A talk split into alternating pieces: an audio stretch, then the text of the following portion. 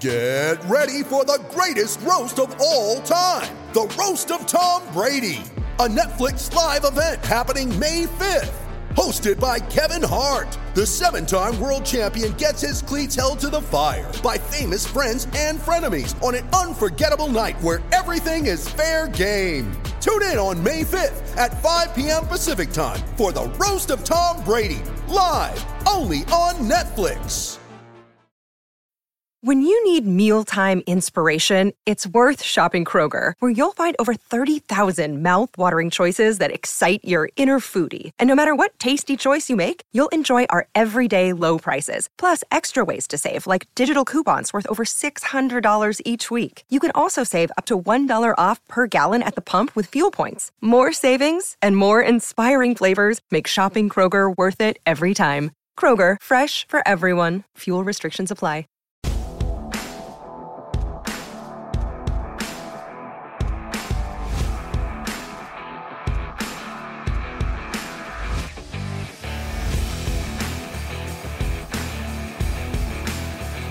Hello, everyone, and welcome to the Tip of the Ice-Burgh podcast, brought to you as always by InsideThePenguins.com, a proud affiliate of the Hockey News. I'm your host, Nick Brlansky, joined as always by Nick Horwat and the Pittsburgh Penguins.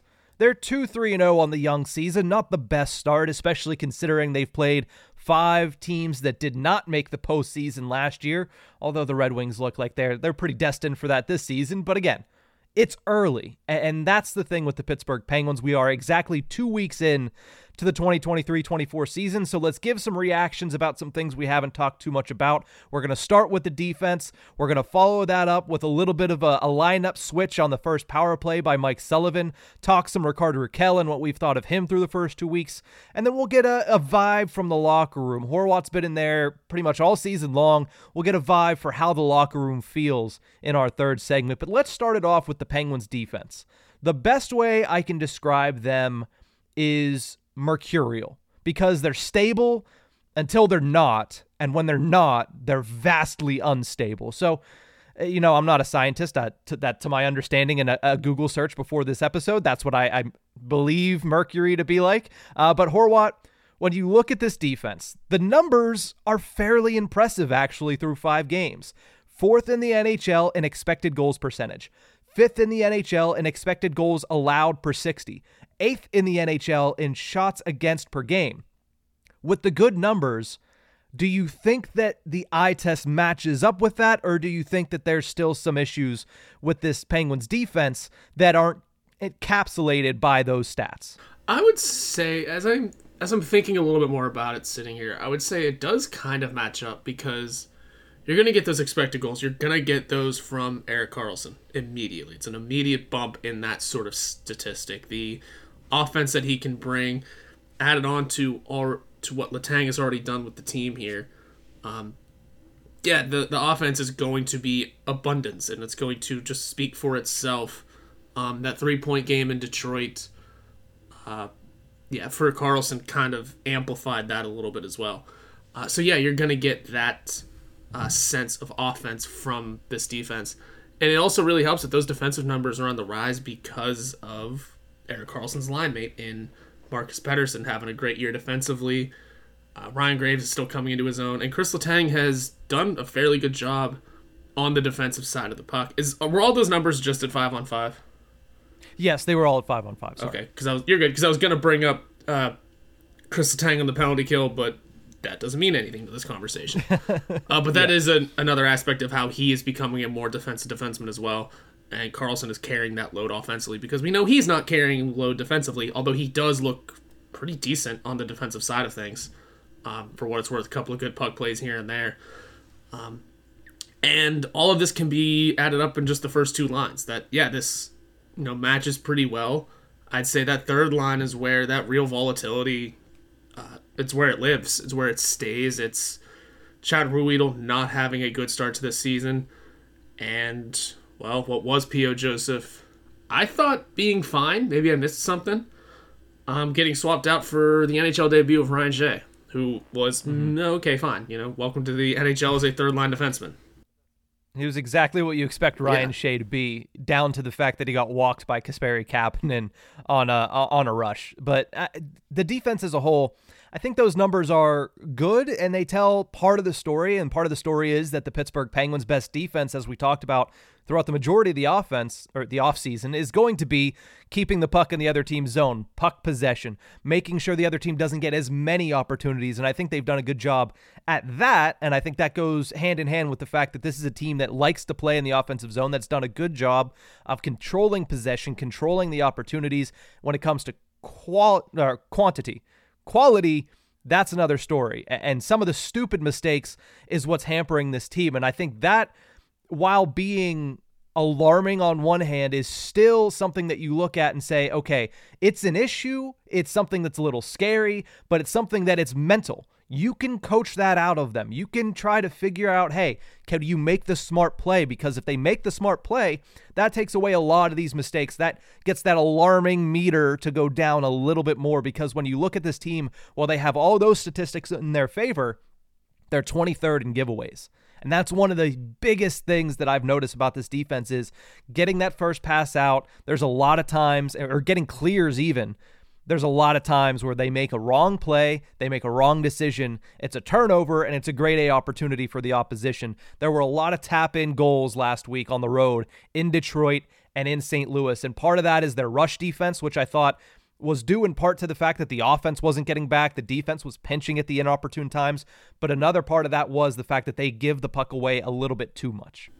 Yeah, it's those giveaway numbers aren't ideal, especially when you are um, supposed to be this good puck moving team uh, from the blue line, right? It's supposed to be the Erik Karlsson show where he can just dish it wherever, and he has been. He's looked, he's made impossible passes possible. He's had uh, a number of really good, um, you know, a couple of good breakouts, some really good, you know, finding the open areas for passes.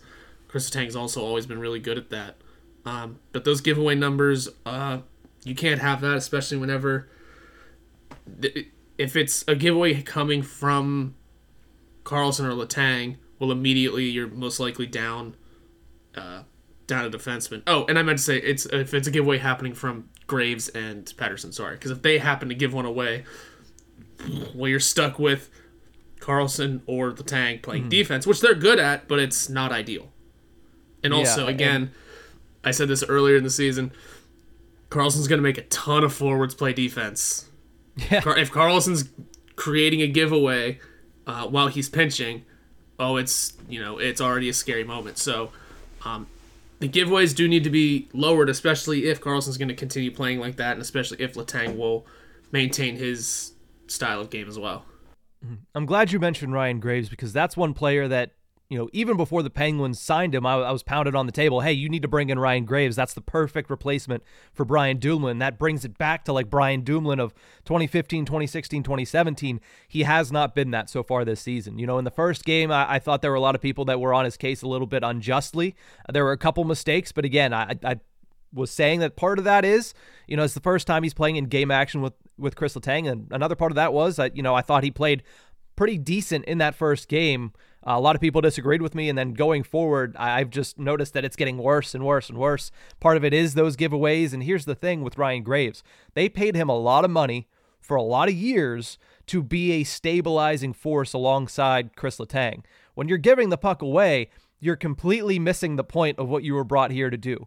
Get sure handed passes out of the defensive zone and make sure that things are started in the right foot. When it comes to every time the puck touches your stick, you need to be able to trust that you're going to make the right play, that you're going to make the smart play. That hasn't been the case over the last couple of games. Ryan Graves, I'm, I'm fairly certain, I'd have to look at it and I will look it up right now, but I'm fairly certain probably leads the team in giveaways a- at this point because he is really seemingly always done it whenever he has the puck. Like they, they- more so than than most is when I'm noticing it uh, with Ryan Graves. Um, but you know, I- you're hoping that he starts to turn things around because you can definitely say that he has the physical tools to play in that position to be that top pairing defenseman, that stabilizing force for Letang. He just needs to make the easy plays. And he hasn't been doing that so far this season. Yeah, and that's one of those stats you don't want to lead the team in. It's one of those smaller stats you don't notice too much, and it doesn't necessarily have um, you know, an overall effect on the game or on your season. It's kind of like the plus minus stat. Whereas if it is egregious, you do have to worry about it. Mm-hmm. Um, I don't know what leading the team in giveaways would look like when it's, uh, you know, if, if it's the plus minus thing, you win the green jacket. What do you win if you're leading the team in giveaways? Just uh, the who throws a lot of interceptions in football? I don't know. Justin Herbert. We had this conversation before the before we started. Dak Prescott does. Dak Prescott throws a lot. Um, we thought Kirk Cousins threw a lot until last night. Uh, yeah, I'm trying to find the giveaway stat here. I always forget exactly what website would be good for that, and I I, I can't find it. It's, it's not on natural stat. It's not on Natural Stat Trick. It's not on. Uh, not it's on not on the Penguins website, and not on Hockey Reference. So you know, we'll have to look that up and amend that and put it in the comments section afterwards. but I I was very curious after I brought that up that uh, who knows who leads the team in, in, in giveaways, but it feels like it's probably uh, Ryan Graves. But what have you thought of Ryan Graves to start this season? You know, aside from those giveaways, uh, he's looked good. I mean, this is a player that, you know, like you described, is supposed to immediately step in and be that Brian Dumoulin replacement, uh, but also be younger and better.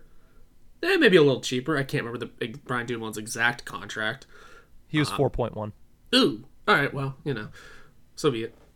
but no, he's he's already looked really good. He's he's looking right at home. Honestly, it's tough learning a new system on the fly. It's tough learning a new system whenever uh, Kris Letang is your line mate, but then also sometimes Erik Karlsson is your line mate because there is a little bit of shuffling happening in terms of the defensive pairings, and it's getting a little wonky.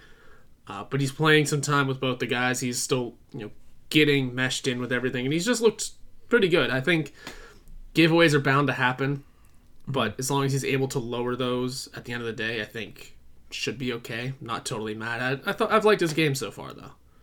Yeah, like I said, I think he has the tools to play in that position. I think that he just needs to to back it up at this point. And by the way, I did find giveaways. It is on Natural Stat Trick, uh, okay. uh, just under not on ice, but under individual statistics. Ryan Graves does lead the Pittsburgh Penguins at five on five with eight giveaways through five games on the season. Second place is Sidney Crosby with five, and Bryan Rust with four is in third place. So eight giveaways for Ryan Graves on the season, leading the Pittsburgh Penguins. I, I knew it felt right, but uh, statistically, according to Natural Stat Trick, it is right. Yeah, I, I was also trying to flip through the NHL media site, and maybe they'd have it somewhere, but I'm still Still digging, but at least you found it before I could. Yeah. I mean, regardless, I mean, you look at this defense as a whole, and I think that's kind of a microcosm of it. It's it's the fact that in general, they're playing decently defensively. But the problem is, whenever they're giving up opportunities, they're giving them up as tap in goals. They're giving them up as uh, you saw on Saturday, and Mike Sullivan I, I blew a gasket multiple times two on ones, three on twos, opportunities where they just lose a, a, forward in the defensive zone. They just need to play smarter hockey and they need to play, uh, you know, just they need to think a little bit more about the defensive zone because uh, we knew coming into this season that this is a team that's going to really focus a lot more on the offensive end of things, especially with Erik Karlsson coming in. And they need to focus a little bit more on making the right play in the defensive zone because a lot of these errors are unforced, and you just cannot have that if you expect to be a team that is going to be able to make it to the playoffs and hopefully make make a run. I mean, that's the point of this entire thing is to make a run in the playoffs, and you can't do that when you're turning the puck over in your own zone this many times. Yeah, that, that's the point of making the run. That's why we brought in Erik Karlsson. why we found Kyle Dubas. It's why the Penguins are really frustrated with these frustrated to a, to a point with these early games, with these early inconsistencies and some of the old habits rearing their ugly head. Yeah, so we'll see how the defense performs, but through two weeks, I think statistically it looks fine in most areas, but you just need to back it up by making the smart plays. And if you do that, combine that with the other things that they've done right, you might have a team that could finish, you know, amongst the tops in defensive hockey. And that's that's something we know Mike Sullivan definitely wants to see. But we're gonna take a quick break. When we come back, Sullivan was switching some things around at practice on Monday afternoon. We'll talk about what switches and what changes you can expect tonight against the Dallas Stars. We'll be right back.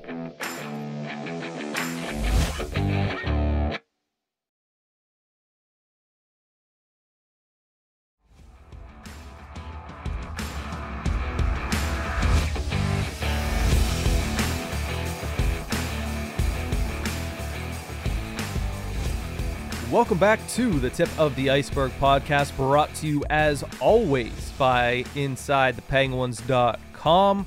I'm Nick Brlansky. That's Nick Horwat. Let's talk a little bit about practice yesterday. Horwat, you were there. The Pittsburgh Penguins, while keeping the same forward lines and defense pairs in practice, uh, not switching anything from Saturday, which you could have kind of expected, even though the team didn't show up as a whole. You could honestly expect that Mike Sullivan's not going to make a lineup change after just changing it before the previous game, but he does make one change, and that is to the top power play unit. Bryan Rust draws in, Rickard Rakell drops down to the second power play unit, aka the Mike Sullivan special. He did that so many times last year, flip flopping those guys on the first power play unit, but trying to ride the hot hand here. Rust has four goals in his first five games of the season. What did you think of this adjustment, and do you think that it's going to help the power play get on track? I do think it will, and I like this adjustment. um, whenever before we even really dive into it, I saw you know a couple people saying that Mike Sullivan said he was going to change things.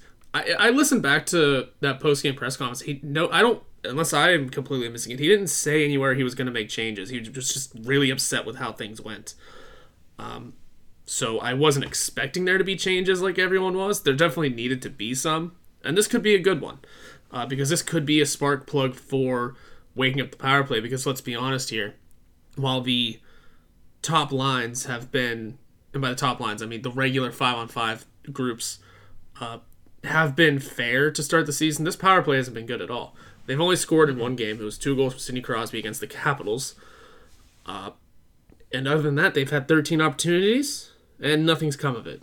Quite a few of them have come without them really taking a shot uh, without finding the net.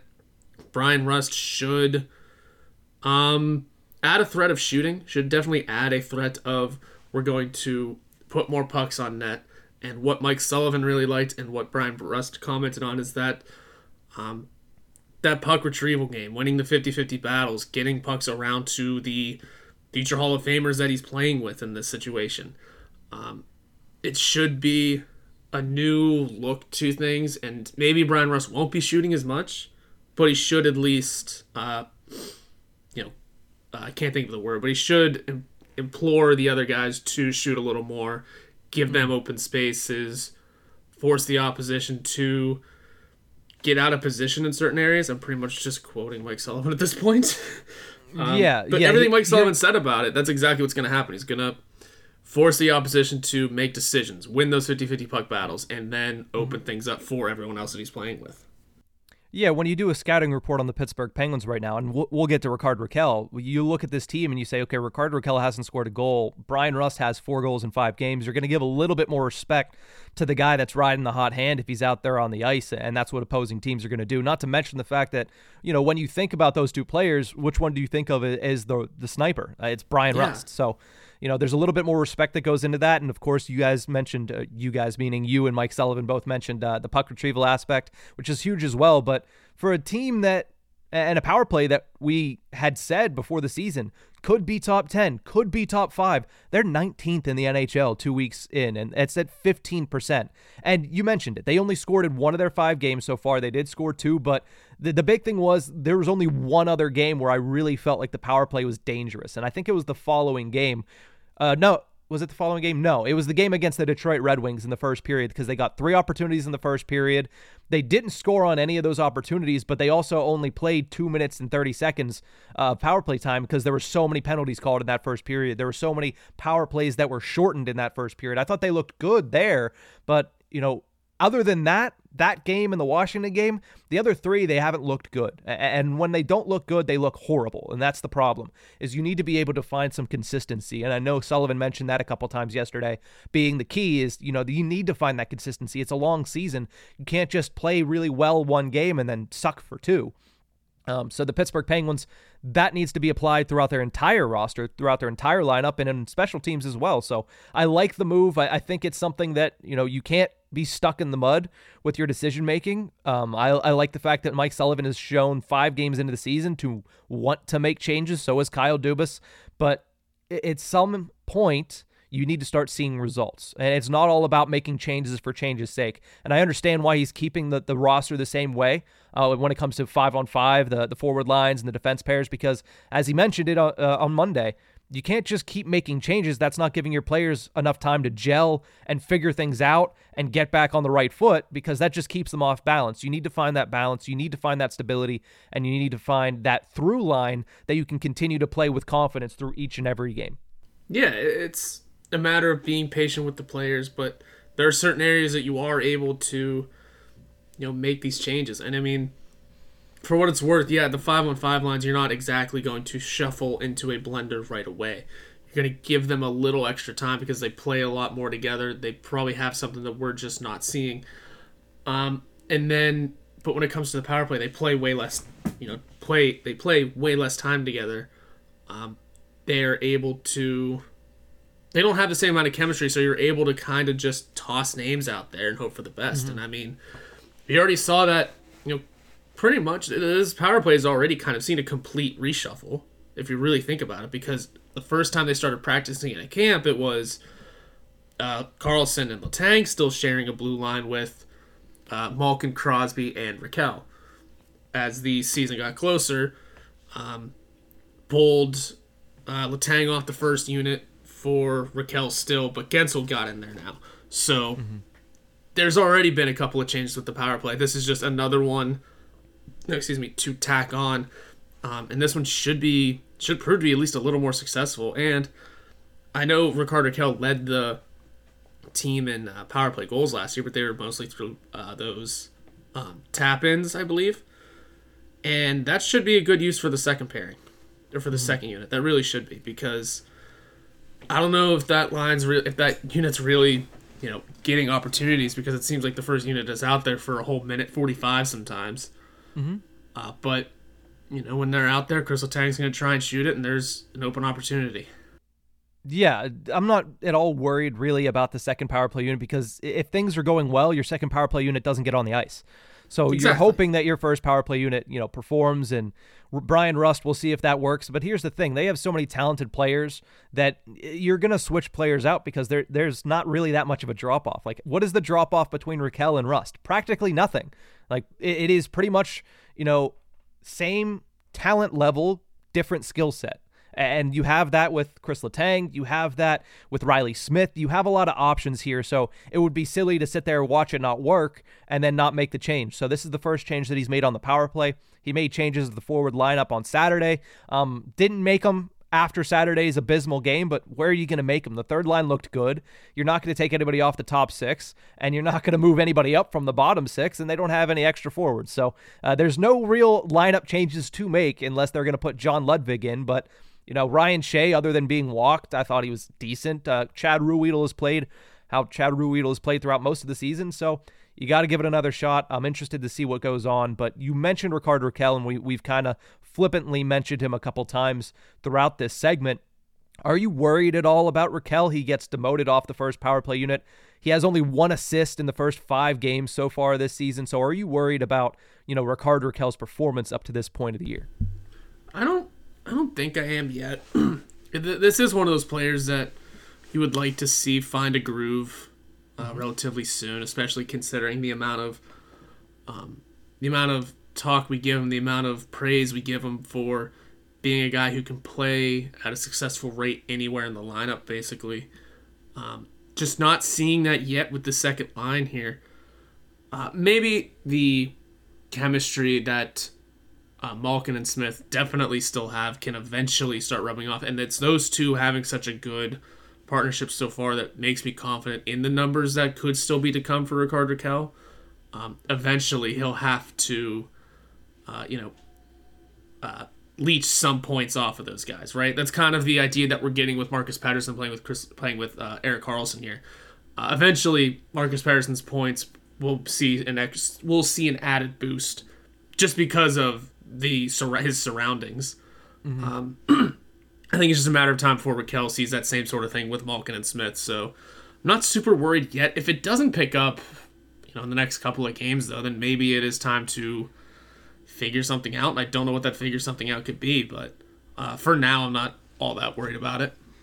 Yeah, I'm not overly concerned with them either. You mentioned uh, obviously that line playing with Malkin and Reilly Smith, and and the line is entirely different this year. The vibe is entirely different. The goal is entirely different, and the way they get to scoring goals is entirely different this year. Because last season it was very cycle intensive. It was very you know Jason Zucker in front of the net trying to create havoc and then trying to put away you know rebound goals. Now it's a lot more rush offense for these guys, and that is because of Riley Smith, but also they're always on the ice with one of Letang or Karlsson. You think that player is not going to be involved in the play? And there's four guys there, only three points to go around whenever they score a goal. And I know that the Malkin line has been extremely good. At least Malkin and Reilly Smith have been extremely good so far this year. And it's kind of weird to see, you know, Rickard Rakell sitting there with only one assist on the season.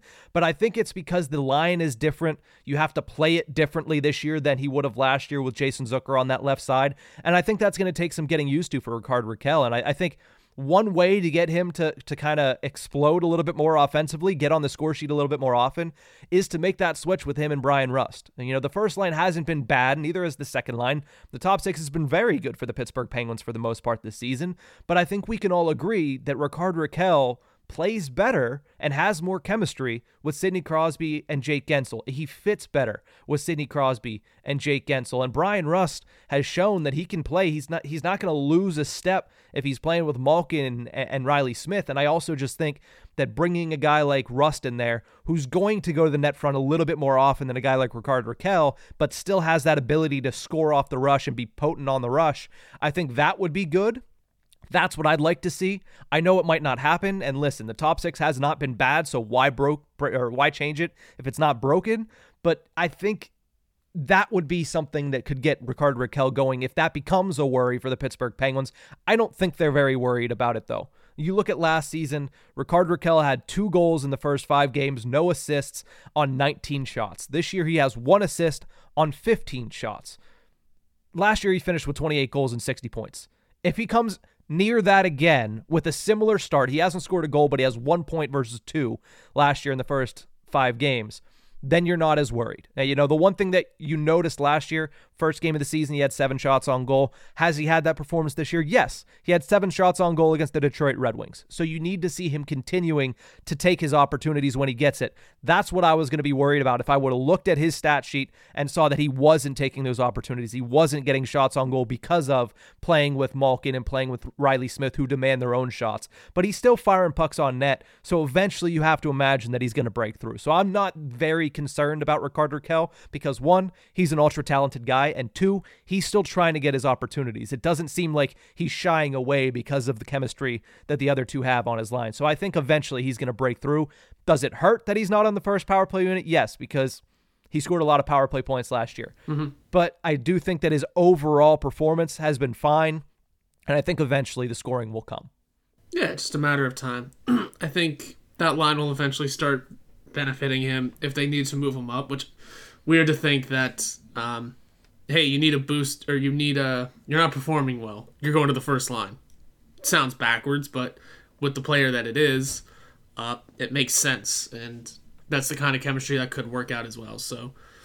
I think it's a win-win situation. Maybe not a win-win, but I think it's a pretty solid situation for uh, Rickard Rakell. He's he's got either time to still feed off of his line, his current line mates, or find a promotion somewhere and feed off of his former line mates that he already knows he plays really well with. So yeah, I think it's just a matter of time.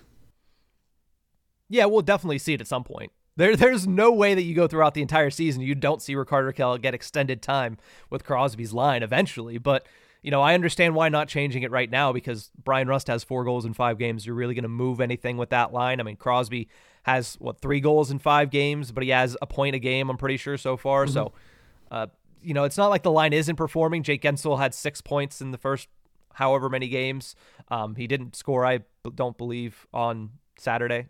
No, he didn't score on Saturday. Uh, neither did Crosby. Um, it was all Malkin, Letang, and then the third line. But mm-hmm.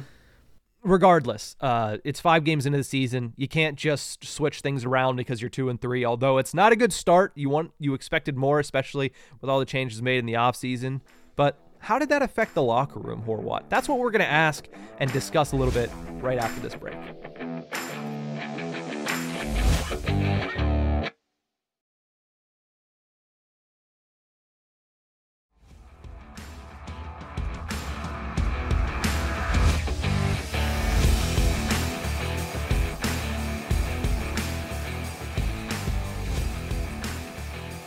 Welcome back to the Tip of the Ice-Burgh podcast. Horwat mentioned uh, a little bit about baseball and football earlier. Who are you rooting for? Uh, we saw the Texas Rangers advance to the World Series. We see, I believe, Game 7 coming up later tonight between mm-hmm. the Phillies and Diamondbacks. Who do you want to see? Because neither of us are, are baseball experts, so I'm not going to give a prediction. You can. I have no idea, but who do you want to see to win the World Series? Oh, to win, I don't know who I want to see win. Uh, just because I like that Texas is in already. I like their. I've always liked the Rangers. I like that. I like this team that they have now, especially. Um, I mean, also consider the fact they had 102 losses two seasons ago. Uh, a certain team that wears black and gold should take some notes and figure out some sort of path to a World Series because it's very possible to do it. Nope. Uh, but mm, they refuse. Not for the Pirates. it does, it's not that hard though. I mean, not it, it is hard to reach reach the World Series, but it's not that hard to yeah. attempt to try and do that. Uh, that being said, on the National League side, though, honestly, I'm fine with either the Diamondbacks or the um, the Phillies making it. The only reason why I say the Phillies is because I, that lineup is so good, and I enjoy watching them play baseball. That especially batting, Kyle Schwarber's a Kyle Schwarber's the greatest stat line I've ever seen from this past regular season. Uh, yeah. Bryce Harper's a ton of fun, and just the Diamondbacks. I like seeing the small te- smaller teams make it. So mm-hmm. that would just be their story for them. I don't know anything about the team otherwise. Uh, so so the Astros are out. The anyone else in the NL East, North, whichever one the Pirates are in, I don't even remember, didn't make it. So I'm happy with whatever the turnout is. Damn it, the yeah. city of Philadelphia though. Uh, listen, I'm I'm not a I'm not a huge fan of Philadelphia sports, but if it's not the Flyers, do I really care? Not really right? As long as the Flyers, who have been very good to start the season, yeah, but they were good last Flyers, year too, though. Yeah, as long as the Flyers don't go on a run, I really don't care about the 76ers. I really don't care. Honestly, Jason Kelce is making me like the Philadelphia Eagles because Jason Kelce is a man of the people. He said on his podcast last week that he loves Dippin' Dots, and now my wife is just, you know, in, in love with the man. But I want to see the Phillies win. You know, I, I did not want to see the Astros win. I'm tired of seeing the Astros in the World Series, winning the World Series, whatever, because they used to be in the Pirates division and they always sucked. And now it makes me feel like, how did you turn it around? Like, how did you turn it around? They used to wear this color, the Astros. That but so much more fun though. Like, I enjoyed that yeah, Astros team they, because they sucked. Even before but, then, the Jeff Bagwell, Greg Biggio era. That's true but I do want to see uh, I do want to see the Philadelphia Phillies win the World Series. That's who I'm I'm rooting for, just simply because that atmosphere crazy. Bryce Harper, I've always I've always enjoyed watching Bryce Harper, and also they they have a, a win song. Like, didn't everybody root for the St. Louis Blues because of Gloria in 2019? Yeah, I want to see the Philadelphia Phillies partying to that song for about three weeks after they win the World Series in a couple of weeks. Well, yeah, the Pirates least, have one too. So. It's just 20 years old at this point, and we don't hear it enough not not a win song that gets played. A win song that's adopted by the players, not picked by the management, like the Pirates. Created by uh, whatever 13. marketing team they had, and that song. Seriously, we're in 2023. That song might actually be 20 years old now. It could possibly be. But let's get back to hockey because a lot of people either tuned out or are screaming at their screens to say, we don't care about baseball. But we're also 30 minutes into a podcast and uh, it's our show, so we can do what we want. But uh, the Penguins got a rocky start to the season, 2 3 and 0 against all non playoff teams from last year. But like I mentioned earlier, Detroit Red Wings looking pretty dang good. Uh, last I checked, they were 5 and 1 or 6 and 1 on the season. They're just absolutely uh, going on a run to start the year. I want to ask you this, Horwat, because I mentioned you, have been in the locker room. You were there yesterday. What's the vibe in the locker room, uh, especially after practice yesterday? Uh, you know, pretty normal. I would say there was definitely a there's definitely a bit more of a stern like okay we need to buckle in we need to really get into things. Um one I, I don't really notice too much else. One thing i did pick up on is you know there's the normal there are the normal players that are in and out of the of the locker room before media even shows up. That is jeff carter evgeny malkin sometimes Kris Letang. They are just in and out. They don't speak with the media that often. Um, Sidney Crosby was one of those players the other day or yesterday though normally we're waiting for him. I told you the story about how um, uh, we, a lot of the media was literally standing around waiting to talk to Sid while he was just with two uh, equipment managers just pointing and staring at a skate blade that I I thought had nothing wrong with it. Um, I don't want to give too much else out. Uh, but that being said, he had some skate issues on Saturday, so maybe he's on to something. Um, that being said, though, uh, I think the mood is definitely just get the one and we can be back to normal. Get the one win, get the one good game under our belt, and things can go back to the liveliness. We can bring back the liveliness. I mean, there's still obviously some chipper chipper faces. Not having Jason Zucker around kind of really doesn't dull the mood, but uh, that was one thing about last season is that even whenever they weren't doing well, uh, Jason Zucker's presence always kept things lively. Um, and there's still plenty of guys like that this time around. It's just not as vocal or obvious, and a lot of guys are still getting used to each other. It is still yeah. October with a very new team. Yeah. Um, I would say give it a little time and everything will be back to normal in the locker room. But also, um, there is a seriousness. They're all preaching patience. Yes, they all want to just say, hey, it's still early. We know what we can do. We all know we can be better. Um, but we got to get there first. Let it, let them get that one win under a belt. It was like mm-hmm. it was like a goal from Reilly Smith. Once they get the one, here comes the avalanche. Yeah. And you know, uh, everyone saw Mike Sullivan pretty angry and upset in, in St. Louis. Uh, Mike Sullivan's been pretty cheery this year. You know, he's he's cracking jokes before the start of the press conference with the media, and it's kind of fun. He didn't do that on Tuesday, on Monday, but um, again, I think it is just the sense of we know the position we're in. No one is happy with the position we're in, but we are confident we're going to get there. So I'd say the mood is just kind of it's confidence. It is more is a lot of focus. You know, I'd say mm-hmm. that's kind of where it feels. Yeah, it's interesting because uh, I feel like the fan base is in the opposite corner uh, because you know there was so much hope, so much that changed that you know everybody had this breath of fresh air coming into the season, and to start two and three against five teams that again didn't make the playoffs last year. What this year they become is a different story. It kind of took the air out of the balloon a little bit, and they need to replace it, right? Because the deflated feeling in the fan base, although not something you're seeing in the locker room from what it sounds like, is something that you're hoping the Pittsburgh Penguins, with a four game homestand, get the perfect opportunity to do here. The first two weeks of the season, they played five games. There were a lot of extended breaks, there were a lot of multi day breaks during those first two weeks of the season. Now they get to just come home, play hockey, and be home and just figure things out before they go on their first true road trip of the season. And maybe that road trip sparks something. Maybe that road trip brings them together in a certain way. I know the last couple of years, the Western Conference or the California road trip hasn't been too kind to the Pittsburgh Penguins, but that's coming up in about a week and a half. They have four games at home now. Every other day they play. So hopefully they can start to get their feet underneath them a little bit, start to get into a groove because the NHL schedule has been very, very awkward to start the year. You have not a lot of games in the first two weeks a week where you play so much, and then they're going to have a four day break next week. They're not going to play Tuesday, Wednesday, Thursday, or Friday, and then they'll play Saturday against the Anaheim Ducks on the road. I believe that that's that's right in my head, but the, that's the calendar going forward. But to be able to go and play at home every other day for the next week is going to be very important for this team. And you mentioned that they're preaching patience. They're still confident. They should still be confident. Mm-hmm. It's only been five games into the season. You can't lose that confidence that early, especially if you're a professional athlete. You just you can't lose your confidence on a whim like that.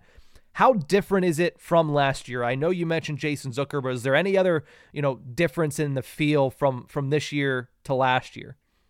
No, not yet. I think it's still very much a vibrant group. Still very much uh, just we're still learning each other, still getting, still feeling each other out. But they've had plenty of um, team bonding experiences. You know, they had that whole thing in Nova Scotia. They already had their Halloween party, so they're all kind of getting to know each other off the ice still and becoming good friends. Um, I think it's just a matter of time before that confidence turns into success and um, things get livelier. I think there hasn't been anything wrong yet in comparative to last season the, the weird thing about last year is that even during those stretches of um, losses or that stretch down the end of the season, um, it was there was definitely that sense of we need to be better, but it also never felt like even toward the end, it never felt like there was a bad room. You know, so that's kind of the confidence there. And uh, this season. Yeah, it's not like it's a bad room. It's just still learning each other, and it'll all get there eventually, soon enough too. Mm-hmm. It's um, they're all professional athletes. They know what it takes to win, and they're a hungry group. I think that's another part of it. So how hungry they all are. Um, mm-hmm. Ryan Graves told me that whenever he got here, it was you can. He was able to feel it whenever he walked in that they're that losing isn't an option here. So mm-hmm. I think they're all kind of taking that seriously, and these early losses aren't helping things. So they're just looking to find the wins and get back on track.